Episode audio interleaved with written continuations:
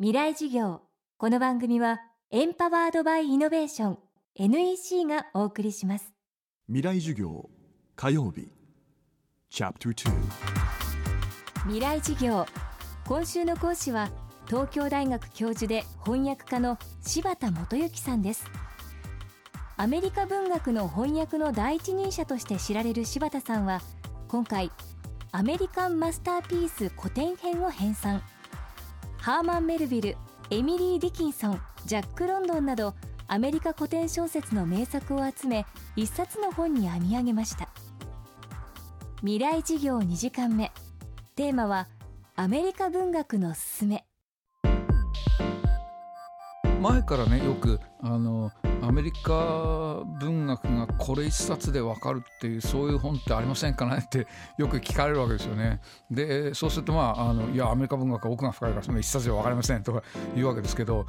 この間あのアメリカンマスターピース古典編っていう、まあ、あのタイトル通り古典の傑作のアンソロジーっていうのを作ったんですよね。でもう僕がもうあのアメリカ文学じゅうきゅうせいきの古典の中でベストだと思うのを自分で訳して並べたわけですけど、なんか今度そう聞かれたらこれ読んでくださいって、なんか今までということが全然違うんだけど、あの言えるなと思うくらいここにあのベストなものは並べました。ただこういうその仕事やっててそういうこというのは矛盾してるかもしれないんだけど、この今の世の中のなんかあのいちおく総おすすめ時代みたいな感じで、もうなんかちょっとなんかこうあの知ってる人がこのなんかその私のベストスリーみたいに言ってみんながそれを参考にするっていう、この構図はやっぱすごい嫌だなと思っていて、やっぱり例えば小説なんかは本当に何にもそういう予備知識なしで読者が書店行ったり図書館行ったりして、なんかこれ面白そうだなと思ってこう棚から出してパラパラ見て、おおすごいじゃんっていう風に、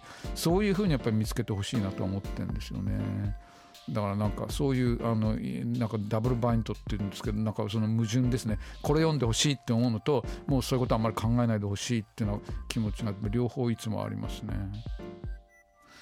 まあそれはそれとして、そのアメリカ文学っていうのがあのにこうなんていうのかな、共鳴してくれる読者がそれなりにいるのはなぜかっていうその問いは成り立って、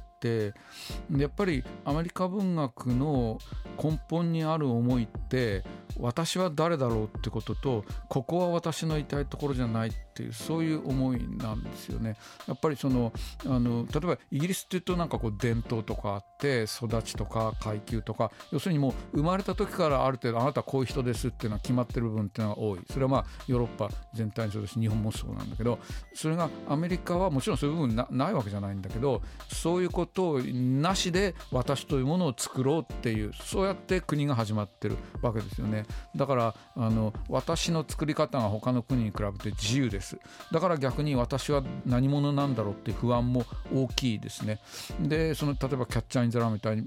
あの、えー、と前はライ麦畑で捕まえてってタイトルで訳されてたわけだけど、あのキャッチャーインザライとか の, あの少年のそこに流れてる不安っていうのはそういうものだと思うんですよね。でそういうことにやっぱりあの今の日本 の, あの読者も共鳴してくれる部分っていうのはあるだろうなとは思いますね。でそれから基本的にこうあの現状を変えていこうっていう国だから、ここは私のいたいところではないっていう、そういうなんかこうもうあの何が嫌とかじゃなくて、とにかくもうあの今ここにあることが嫌っていう、それにムカつくっていうのは、そういうあの特に若者の思いっていうのはあって、でこれはかなり近代の中では普遍的な思いで、今のそれはあの日本の若者でもある程度感じることなのかなと思いますね。だからこのふたつの思いっていうのは割合あの多くの人が共鳴する部分かなって。ただそれもあの表にもうはっきり出てしまうと、なんかやっぱりつまんなくなって、そういうのがなんとなくこう停留で流れてるのがアメリカ文学であるっていう。でそういうところにこう結構みんな共鳴してることはあるのかなと思いますけどね。柴田元幸さんが編纂したアメリカンマスターピース古典編はスイッチパブリッシングから発売中。今後準古典編、現代編も出版する予定です。未来事業、明日も東京大学教授で翻訳家の柴田元幸さんの授業をお届けします。